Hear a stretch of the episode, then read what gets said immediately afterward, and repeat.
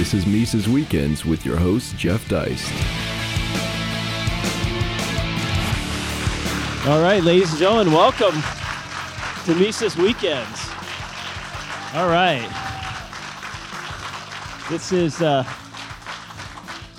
show we do every weekend. We normally do it on Fridays, but we're doing it live this week at Mises University on Saturday. It'll be out, I suppose, we'll be live streaming to our audience, but it'll also be available on YouTube later today. And our guest is someone many of you know, the editor of Mises.org. A big round of applause for Mr. Ryan McMaken. Hello. And I have to say, I think Ryan is one of the most underestimated libertarian voices out there. If you read his stuff on Mises.org, if you follow him on Twitter, which you all should do, you'll find he is really a superb writer, and his particular specialty is sort of combining current or topical events with some economic and statistical data or some Austrian theory, and putting those two things together in a very readable format. So he's a great writer, also a stern editor, as anyone who's ever submitted something to Mises.org knows. And he's also been my partner in crime over the last couple of years on a topic that is very near and dear to my heart, which is the case for radical decentralization and secession. Now, when we discuss this issue, we're talking about a strategic or practical endeavor. We're not making necessarily a moral or philosophical case. We're making a pragmatic and consequentialist or utilitarian case for these things. And just a year ago, right here at Mises U, I gave a speech lauding breakaway movements and secessionary movements in Catalonia, for example, and saying, well, we should, as libertarians, applaud this. We should applaud the breakup of states and the idea of smaller polities and smaller governments as an overall libertarian good. And recently, Bryan Caplan at George Mason University, who's also a Mises U graduate. He was here, just like all of you are here this week, and he was a huge Rothbard fan. Apparently, he followed Rothbard around and really questioned him extensively. So he's a Rothbardian, although not an Austrian. And Bryan Caplan wrote a rebuttal just recently to some portions of my speech from a year ago, and we published it on Mises.org. So Ryan, if you could start us off by just explaining a little bit what was sort of the gist of Caplan's rebuttal to my talk. Well, it was certainly something we've heard before, which was Caplan was pretty fair-minded, I think, in it, and an attempt to define some value in decentralization, but continued to be troubled by the issue of, well, okay, you can decentralize and create small states, which are more locally controlled, but then what if the person who is controlling that small state is a horrible despot? And he looked at the issue of how decentralization certainly works if you have high mobility of persons and capital. So we've got a bunch of small states, and if rulers can't stop or don't wish to stop or aren't allowed to stop the movement of people and resources from state to state, then they're certainly going to be restricted in just how much they can inflict despotism then on that state, because if they inflict too much, then people will just leave.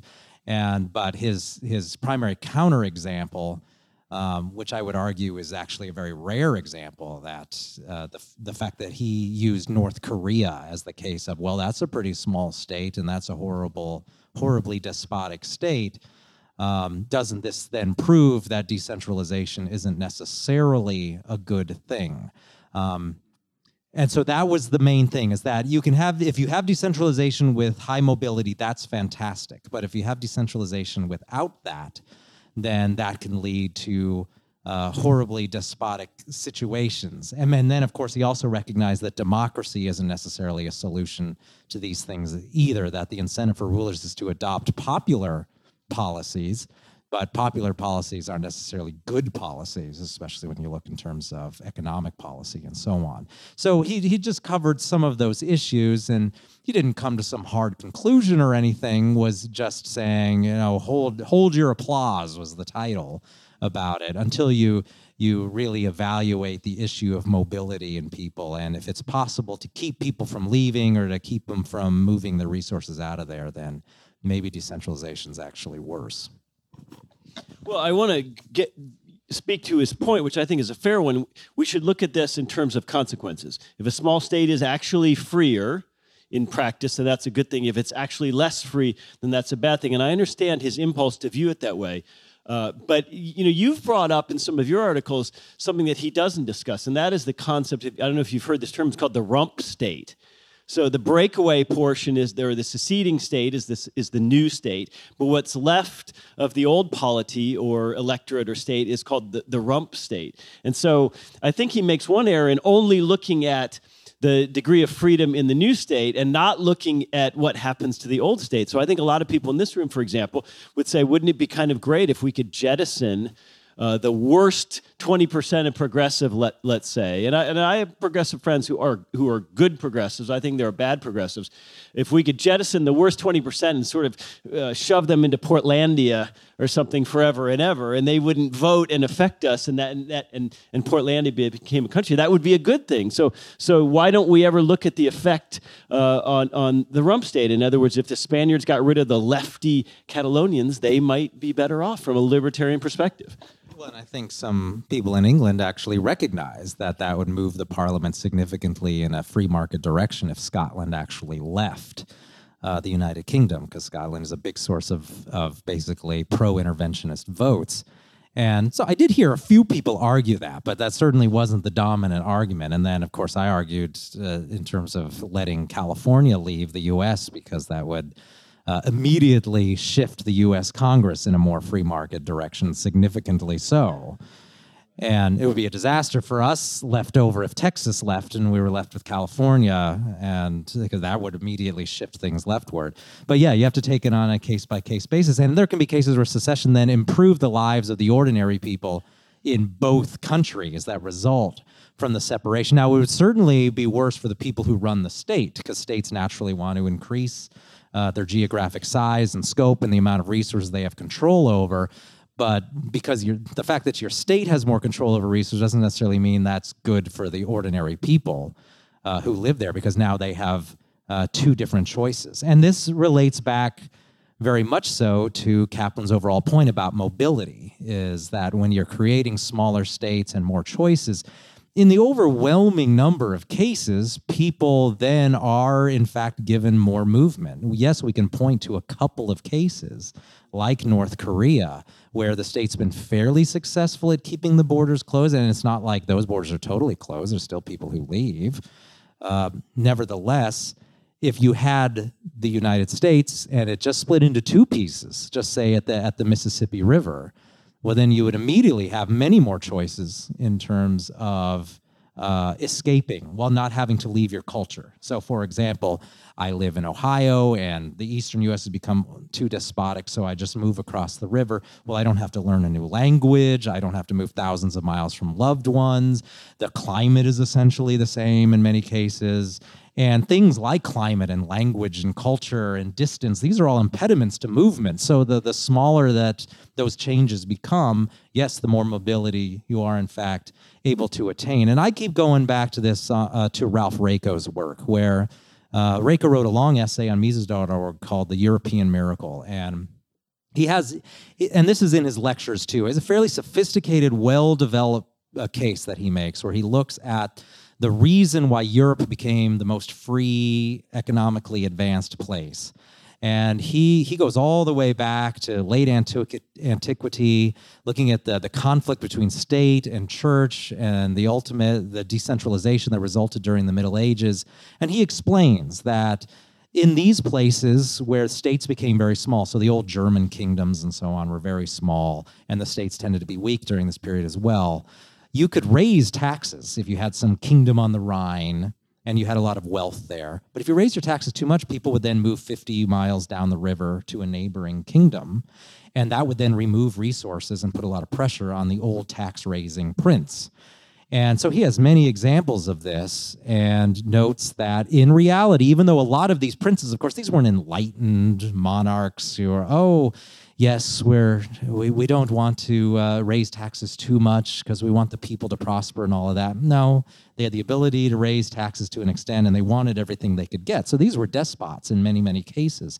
But the fact that their states were small They simply didn't have the ability to keep people in one place, and so people would move around. And then, as Raico pointed out, there's also a unifying language and culture to a certain extent, with the fact that Latin was spoken so in a widespread manner, and that just German culture would have been something you could access through hundreds of small principalities and so on. So you didn't have to like move to China or move to North Africa or something to escape a European despot. You just had to move down the river slightly or to a neighboring kingdom. And while, of course, that was not convenient in many cases, it was nevertheless far more possible in Europe than in other civilizations. And you contrast it with China, where you basically had to leave China to escape the rule of the emperor. And he also contrasts it with Russia, where Russia was known for its lawlessness and its backwardness, he notes.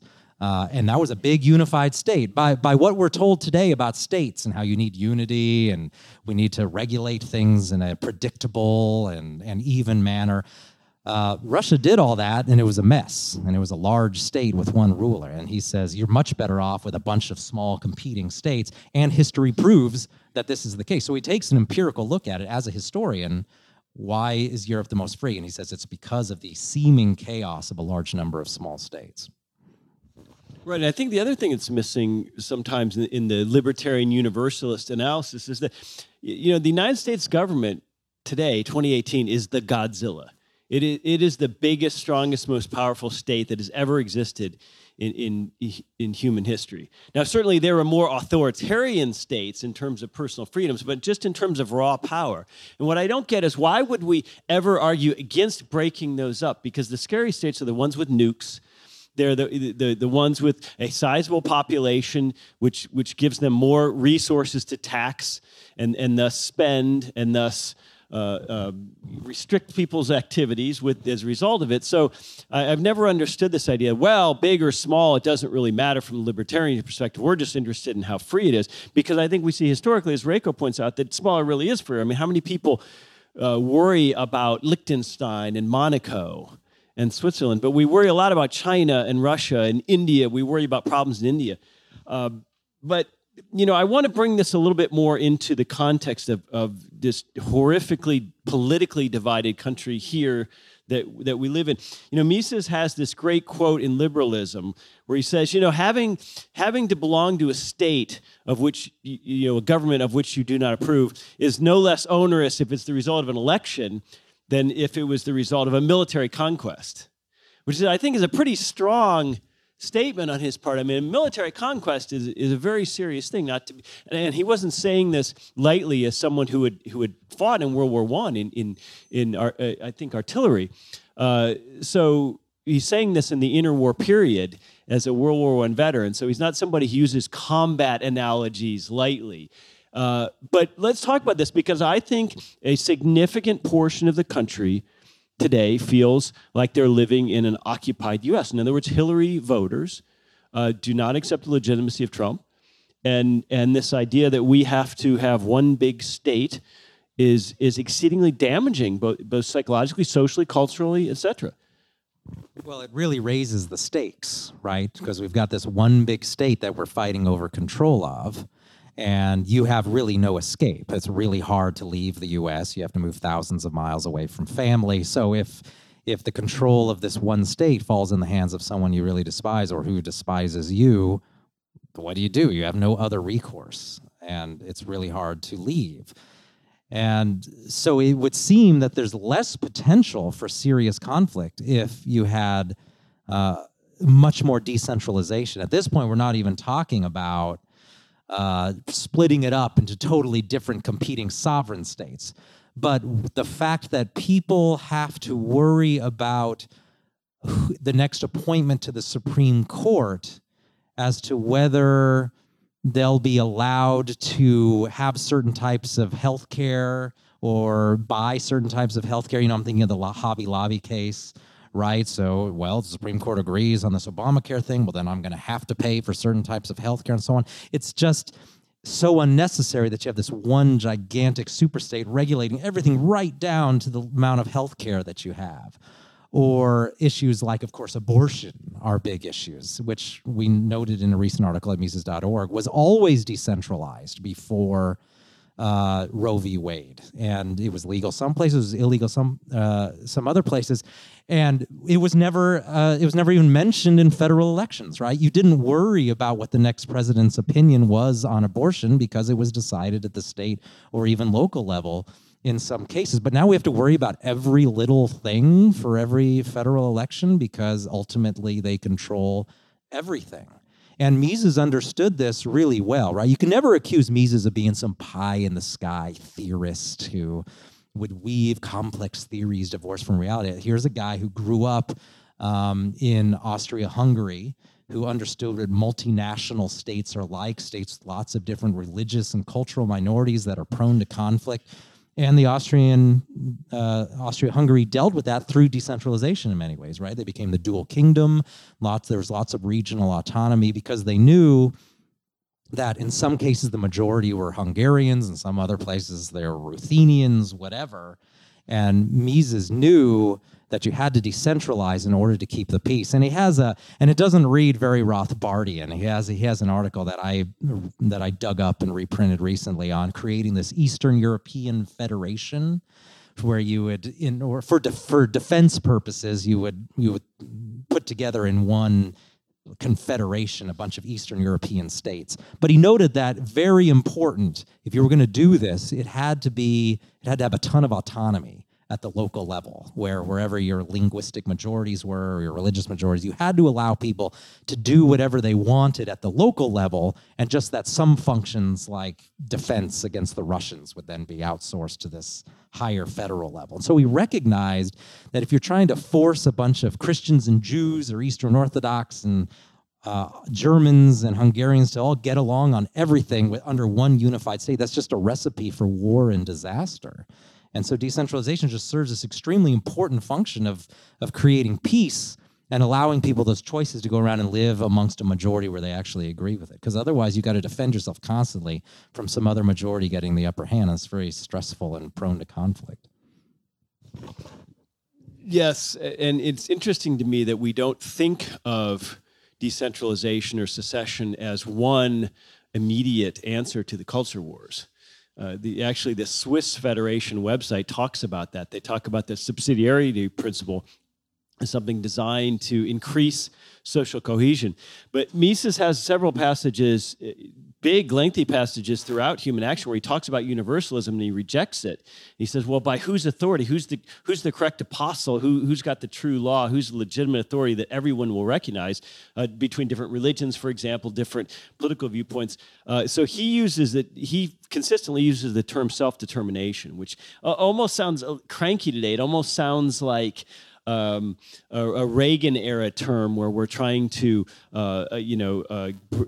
provide for social self-determination for the Eastern Bloc or something like that. That they're under the yoke of the communists. But for Mises, it wasn't the self-determination of governments. It was the self-determination of people to choose the government to which they belong. But there's a lot of tension because a lot of libertarians would say, oh, come on, we're Rothbardian universalists. We believe in self-ownership and property rights. We don't believe in these silly lines, these things called nation states, and that should apply across the world. And we don't care. Why should we care about self-determination? And Mises wrote a lot on that. If you look at socialism and liberalism and just the necessity of people being able to live in a place where they were able to affect the outcome and live among people that they agreed with. This idea that, well, you just got to live in this place. So you're a Jew, and you live in a place that's 95% Christian. Just try to change people's ideas and make them more tolerant. Well, I mean, that's a good goal, but he recognized in the meantime, you probably should let minorities have some control over maybe their own region or state or something like that. And so that was always just a good measure in the meantime, until he could change ideologies. But he was right to the extent, of course, that ideology is extremely important in keeping problems to a minimum here also. And I go back to the issue of what Kaplan was saying. It's like, well, you can have these small states, but what if the ruler there is a horrible despot? Then what? Well, you can never really get away from the issue of the importance of ideology, right? If you have a country where there is no respect for individual rights, and liberalism has never had any sway whatsoever, that's probably going to be a worse place, even if it's a really small state. And so you can't ignore the role of that, because that essentially will help people have more self-determination. We'll probably just have more respect for people to do what they want to do, even in a larger unified state. And I think that's where the other side kind of runs into the rocks, is that, well, if you have good ideology and you have a court system that subscribes to that ideology, then they'll protect all the minority rights. And in some cases, that's true, but it's probably better to have some safeguards, too, where there's an actually decentralized political system where you have other choices, just in case your court system becomes despotic, or just in case the majority's ideology takes a bad turn. Yeah, I mean, you can just imagine if Germany was more decentralized in the run-up to World War II, it would have been a lot harder for Hitler to gain control of such a large state. And we looked at this a little bit in a recent article we did on how the U.S. can now prevent you from leaving the country if you owe taxes, or rather if they suspect you owe taxes. There's no actual due process. If the IRS says you owe taxes, then they can revoke your passport and you can't go anywhere. Now, in the research on this, they noted that, of course, in the 19th century, countries and rulers, this included Austria-Hungary, but most other European countries as well, and also Russia, they didn't want you to leave. The ideology among states was quite different back then, that they wanted, before you were allowed to leave, they wanted to make sure that they extracted military service from you, and they extracted some taxes, and they would make you pay huge fees to get a visa to leave the country. And that's a case right there of smaller states and regions exercising a despotic knee-jerk reaction to people wanting to leave. And so the authors that discuss this topic note that the only reason why the states didn't really ever clamp down and really close their borders to people leaving was because liberalism had really taken over Europe at that point, that it had, by the late 19th century, become much more influential, and people simply weren't willing to tolerate this idea that I just simply can't leave your country now. That totally conflicted with liberal ideas of self-determination. And so that became very helpful. And that, of course, changed the whole history of the world. People went in large numbers to America because the states let them leave, because their liberal ideology said you can't really stop people from going. But they, of course, nevertheless tried to get you to pay more money and stuff. It's just people drew the line at totally closing the border. But yeah, you still got to pay a fee, or we're going to regulate the ports to only let people leave through certain exits to the country, and things like that. So you can't forget about ideology, but clearly people do vote with their feet and did a huge amount in the 19th century. So we've got to, I think, if we want to build a free society, focus on both those issues, right? You want small states that are responsive and where people have a lot of variety, but at the same time you want to, as much as possible, affect the ideologies within those systems so that the court systems and the people who are elected officials and so on, and the population overall, will demand that there be something other than a totally despotic state, that some freedoms even be allowed within a small state, and that it's not really acceptable, although you hear it in America all the time, it's not really acceptable to say, well, this is a small state and we do what we want here, and if you're just in the unlucky minority, well, you can just leave. That's never been a very good argument. It's the reality. It's easier to leave in a small state. So it's an even worse argument in a huge state like the US, where you don't like the way we do things, you can just leave. You can just move 1,000 miles from all your friends and family if you don't like it. If you stay here, then that's your tacit consent to every tax and every regulation. Some people buy that argument. I don't find that particularly good. But what if both the impulse to create the breakaway smaller state and the actual effects, what if we could objectively determine somehow that they were illibertarian? Let's take Scotland, for example. Scotland is to the UK, it's more statist. In other words, Scotland is to the UK sort of as Quebec is to Canada. So what if Scotland breaking away and becoming independent, and the Scottish independence thing is not going away, by the way. It's going to come back around us, because the younger generations in Scotland were voted very strongly in favor of. What if we grant Scotland its self-determination, we, meaning the international community, accepts a vote and recognize that Scotland is an independent state apart from the UK. And as a result of that, taxes go up, regulatory state rises, personal freedoms go down. And so should libertarians be against Scotland's independence? Because I say no, but I'd like to hear what you say. Well, of course, the cop-out answer would be, well, I'm an American, so it's none of my business what they do. But increasingly, libertarians don't say that. Yes, I agree with that 110%. By the way, I'm not a voter there, and of course, we hope you're not a voter here. I vote in local elections. Especially if there's a ballot issue where I'm asked if we should raise taxes. Pat, can you put that in Ryan's file? Ryan voted against a tax increase in the Denver election in 2016. I know it's a slippery slope. And of course, also the other practical issue is how much do I know about what's going on in the ground in Scotland and the United Kingdom? I've never lived there. I don't know anything about the local realities and so on. I don't know the people. And so that should be enough right now or right there to invalidate your strong opinion about what the UK could do if you've always lived thousands of miles from the UK. But let's say let's say California, right? I used to live in California. I know a few things about California.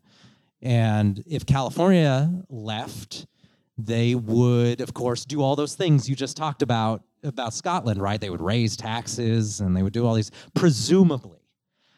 We can't actually know because, so first of all, opposing it just blanketly assumes you know what's going to happen in the future. You know for sure that Scotland's going to raise taxes and then all these things are going to endure into the long term.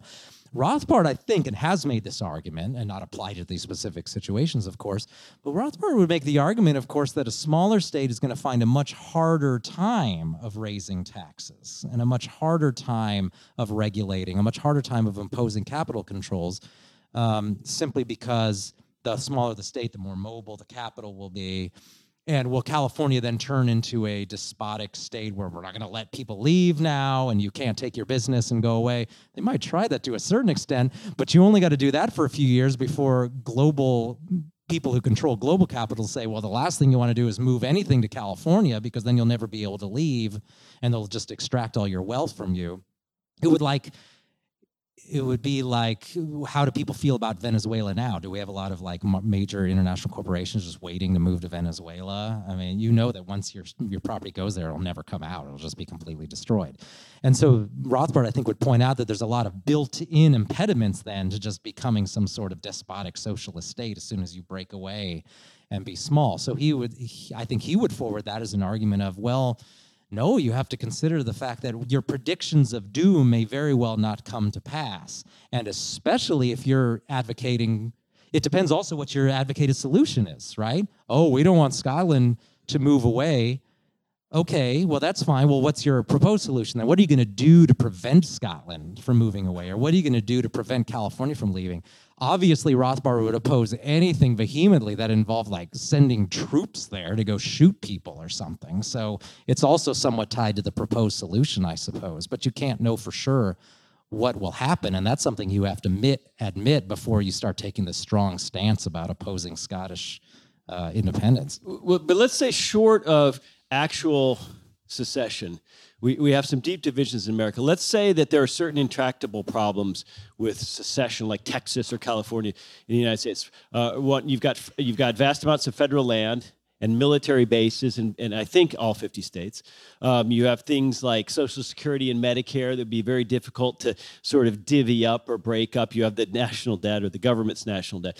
But so let's say short of that, let's say we applied some real hardcore federalism. I don't love that term because it conjures up the Constitution. So let's just say we had a form of radical subsidiarity. Like Switzerland applies, which is pushing everything possible down to the most local level in terms of decision-making. And the only things that are really truly federal in Switzerland are, unfortunately, the Swiss National Bank and money, which is the SNB is getting pretty pro-Euro, unfortunately, and also the military. But let's say you could take a particular state or group of states or even a big city and counties somewhere in the United States. So this is a thought experiment. and say, look, what if we're wrong as libertarians? What if we're wrong? You know, we think we're right, but part of being a libertarian is saying we don't know for sure. That's exactly why we're against government, because the government doesn't know either. But let's say we're wrong. Let's say single-payer healthcare is a good thing, for example, and would actually work. Of course, we know we're right on that one. But could we abide as American citizens? Let's take a critical mass of people, 5, 6, or 8 million people in a particular state or big city or a group of counties. And that's as big as some European countries. I think Switzerland's only about 8 million. Norway, I think, is maybe 6. And said, okay, within this grouping, we're going to allow the entire panoply of progressive wants and desires right here, right now. They can have deeply progressive taxation, up to 90% rates. They can have prohibitions on income over a certain amount. They can have all the gun control they want. They can have very lax abortion laws. They can have a single-payer health system within that grouping. They can have again, you know, any sort of regulatory state they want. They could have free education. For example, if you consider the Bay Area counties, UC Berkeley could be free. We give them everything they want right here and now, okay, and be a progressive utopia. Now, we think that would fail because it's got the wrong incentives and the taxes would be so high and people would flee. But let's just give them that experiment. Now, within that group of counties, there would be some libertarian-minded people who would be made worse off. There's no question about that. Now, would anyone in this room protest to trying that or permitting them to go that way if you weren't forced into it yourself? I just, in other words, if we took the 17 counties or the counties that surround the San Francisco Bay Area and let them do this, would anyone in this room protest? But yet there are some libertarians in San Francisco. Now it's easier to leave San Francisco for another part of California, another part of the U.S. than it is to leave China. So I just wonder, why aren't we doing this? Why aren't we trying these kind of experiments? What created this fetish in this country for federalization and nationalization of everything? And as our friends on the left are finding, it comes around to bite you, doesn't it? Because you never thought Trump would be president. You never thought Jeff Sessions would be AG. This is a two-way street. And what's going to be incredible is if Trump manages to win again in 2020, I think you're going to see some incredible proposals about breaking away and saying, you know, in these blue states, we are simply not going to abide by Trump's X, Y, and Z. So I think that's going to be fascinating. And, of course, then you do have to admit the unfortunate reality of the minorities, right, left over. If you did have a state breakaway, because there's a sizable number of people in California. Some of them are family members who would rather live under a more market-oriented system. And while I definitely oppose the idea of just saying, oh, if you don't like it, you can leave, that's never an ideal solution, but it's a good solution to have if you can have it, and also to facilitate that movement as much as possible. So yes, as we've discussed, if California did really break away, I think you would just see a stream of people moving to like Reno and Phoenix, and that would then accelerate, of course, the political transition in California, but it would also benefit Nevada. It would benefit Texas and Arizona, because a lot of the most productive people would then move into those states. So there is an upside to that, to the neighboring states. And then those people, while it was certainly not their number one choice to leave the state, they at least have that choice without totally uprooting their families. And as you point out, until it became like totally settled and they started erecting like border controls, which may or may not, of course, even happen, anybody can move from place to place freely now, from state to state in the U.S. So you can imagine how great that would be in the U.S. since there's total freedom of movement. If you had real, true decentralization from state to state, that how easy it would be to pick a place you like more, because you don't have to pay taxes either. They don't check to see whether you've got gold coins at the border and then confiscate it. And that sort of stuff happens if you try to move to another nation state. And so you really can move your capital around really easily. The problem is just the policies become far too decentralized now.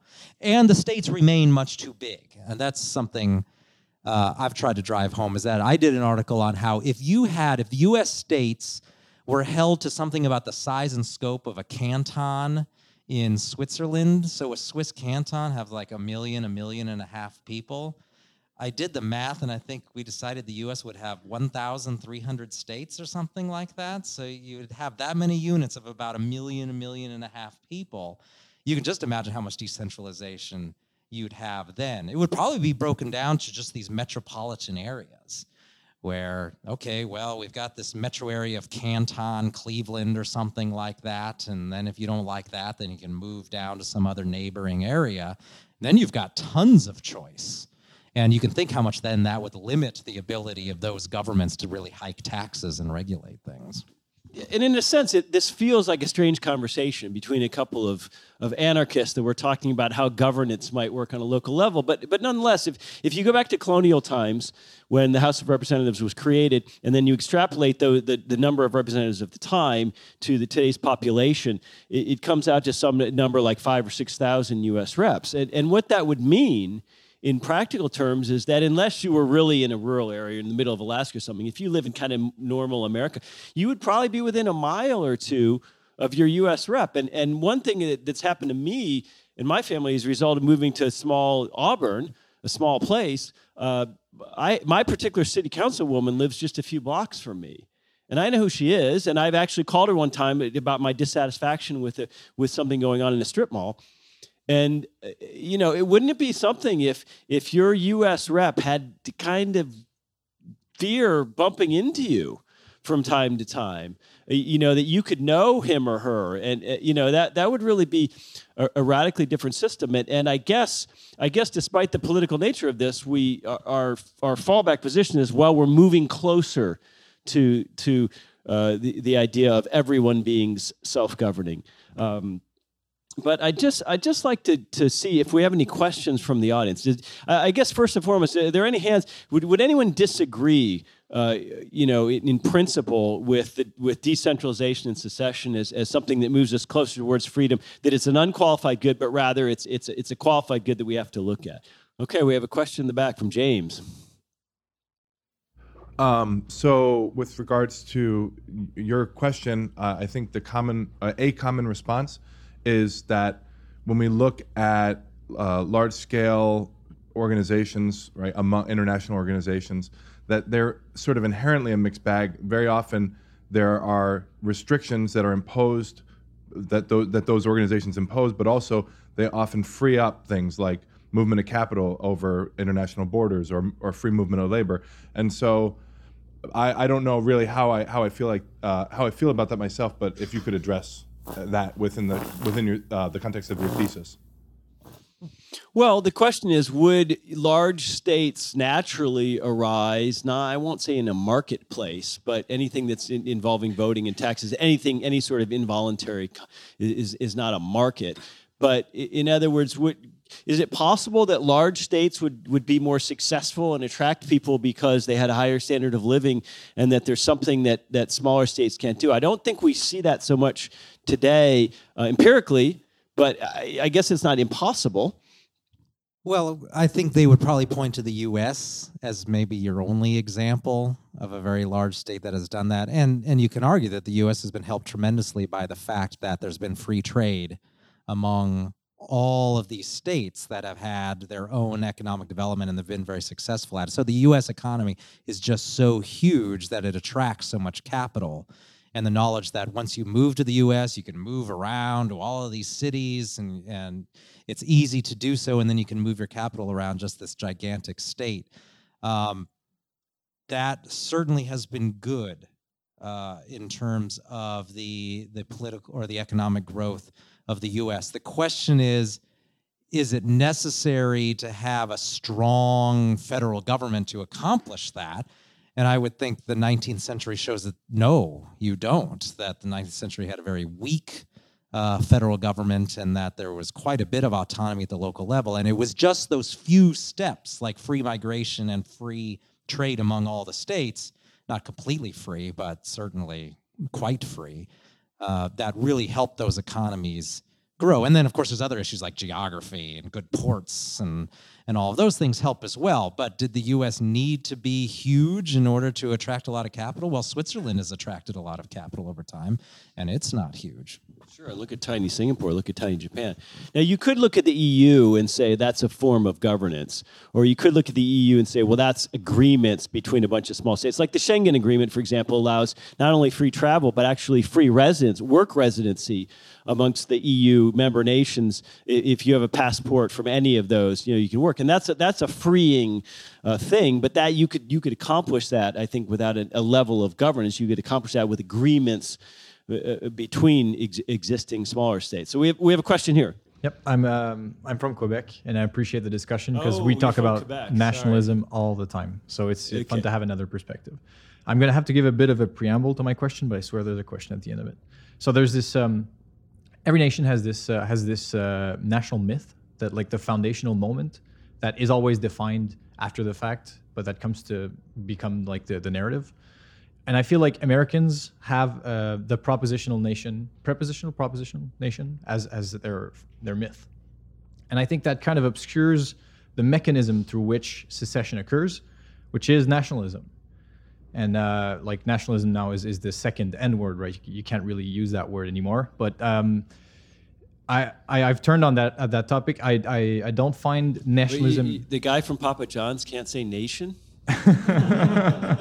Man, we really are getting authoritarian discussion. So yeah, basically my question is, should we rehabilitate nationalism as a tactical means of achieving an end? Well, look, I mean, if my choice is between nationalism and globalism, I'll take it because it provides alternatives. And then here's the thing, you know, Orwell, paraphrasing Orwell, he said, a patriot loves his country, a nationalist wants to impose his country on others. So anyone who wants to tell me that Lou Rockwell's a nationalist, I say go shove it. You know, you're full of it. Here's the thing, is what does nationalism mean? Nationalism can certainly take an ugly turn. It can take a xenophobic and an outward turn, an aggressive turn, Nazi Germany, for example. But how far do we take that? In other words, I never hear anyone saying, you know, well, we shouldn't permit Cherokee nationalism.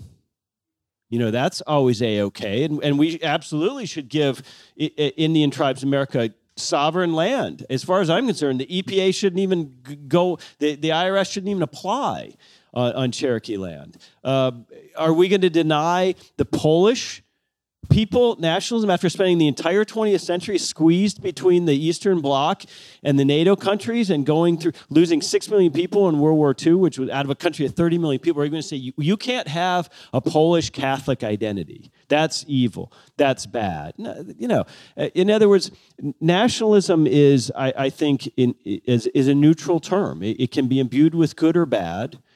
And I think this idea that nationalism is ever and always a bad thing, I think the short answer is it depends. And I'm glad Switzerland is a nation independent of Austria and Germany and France and Italy surrounding it. So I think we have made a boogeyman of nationalism. And I think a lot of libertarians have fallen for the trap. We got another question? I'd like to hear from you what you think about, like, the threat of centralization in, I don't know, Russia and China especially, and what do you think about, like, some people that say that economic freedom will eventually lead to political freedom and stuff like that, because it doesn't seem that it's going to happen in China, or, like, I don't know. I just want to know what you think about that. Well, you could have economic freedom without political freedom for a long time. I mean, look at Singapore. And economic freedom is still better than no economic freedom. People who are dismissive of materialism have never lived in poor places. You know, economic freedom is a huge thing. And when we look at just how much better we're off, even in the West today versus agrarian times, I mean, the physical, how much just physically and materially better off we are. It always interests me when people are so dismissive of mere economic freedom. That's called civilization, folks. But, you know, I think if you don't have political freedom, the question is, can you maintain the economic freedom? You know, what is your mechanism to keep it going.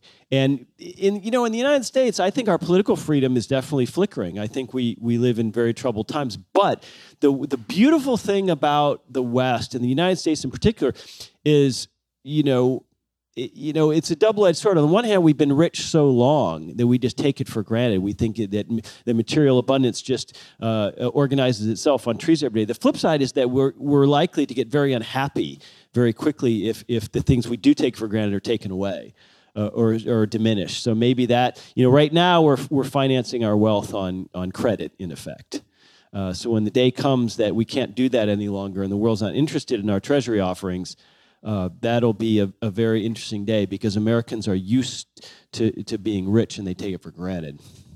Well, and that reminds me of another key issue of how the states can use control of economic resources to maintain political control and unified political control. Because if we ever start talking about serious issues about decentralization in the U.S., secession, that sort of thing, you're going to end up talking a lot about things about, well, what about my Social Security check? And what about my pension from my military service? And so there's so many people that have run through the federal system now, and they control so many resources. They can come back and say, well, you can't leave because then you won't get your Social Security checks now. And this is also, as the income tax makes it a lot harder to leave too, where if you had a true confederation where it was membership based and each member state paid an allotment of taxation to the federal government for services rendered each year, that would be so much easier to break up a confederation like that, where it's like, well, we're just going to take our money and not join anymore. We're not going to show up at the next meeting of states. But you can't do that now because the federal government extracts resources directly from people in each state. So if that government then comes to you and says, oh, well, California's leaving, so you don't have to pay federal taxes anymore. But the feds are going to come back and say, well, you better keep paying those taxes, because after we settle this problem with the California government, we're going to come after you for any back taxes that you didn't pay in the interim. That's pretty high risk for you as a resident of California to just suddenly make this decision to stop paying your federal taxes, even if you don't care about getting your federal pension or whatever. So many resources now go through the centralized state that they can now say, nope, you can't leave, and we have to remain a one big state forever, or else you're never going to get those resources you were promised. And I think that's a big problem we're going to have to face over time. We have a question here in the front. This is more a comment to an extent. It's more just on the notion of decentralization. The criticisms that they give is that you're going to have more tyrannical local governments as that happens. But I think that's a short-sighted response. It's them saying that that's the end of it. As soon as one act of decentralization occurs, that's it. So take the California initiative to leave the union, the Cal Exit initiative. At the same time as it's happening, you have two initiatives. One's the formation of the state of Jefferson, or dividing California into three pieces as well. So it's showing that it's a process, and it's not just one single action that'll get you to a Rothbardian society. I just think that would be important to throw out there a little bit. If you guys could elaborate. Right, and the short answer is we may never have a Rothbardian society, but are we, like the progressives, willing to year after year, decade after decade, grind in that direction? You got to hand it to progressives. Look at the 20th century. I mentioned this yesterday. And you also have to hand it to people who are willing to do work to build something that may not bear fruit until after they're gone. But this is what healthy societies do. This is what our ancestors did. They built up capital. They produced more than they consumed. And that's why we're rich today. And the question is whether we're going to do the same, or whether we are going to be late stage hedonists of a sort and devour at least a part of what ought to go to our children and grandchildren on a societal level. Well, and of course, the more secession you have, the harder it becomes to make the claim that, well, that's just crazy talk. So California then has a successful secession movement, and then some people in a part of California say, well, we want to form our own state too. It's a lot harder to come back and say, only crazy people want secession. Well, they just had a secession, right? So now that you just have to make a practical argument. Well, that secession was good, this secession wasn't. And you wouldn't hear so much about how that's just an extremist view, because obviously you just supported it. And we have entered a much better phase, I think, in history where you can now actually openly talk about secession.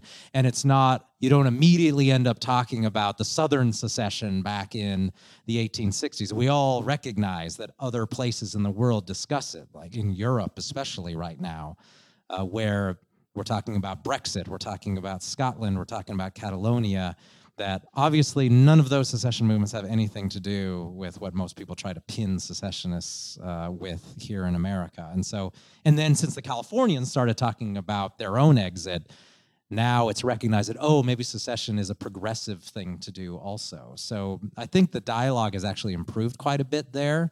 It just still hasn't gotten to the point where it's viewed as a mainstream view. But. Yeah, well, if Trump wins in 2020, we're going to be redefining what's progressive very quickly. I assure you that. We have time for one more question. Yes, right here. What alternatives are these critics of decentralization offering out to get us to a more free society then?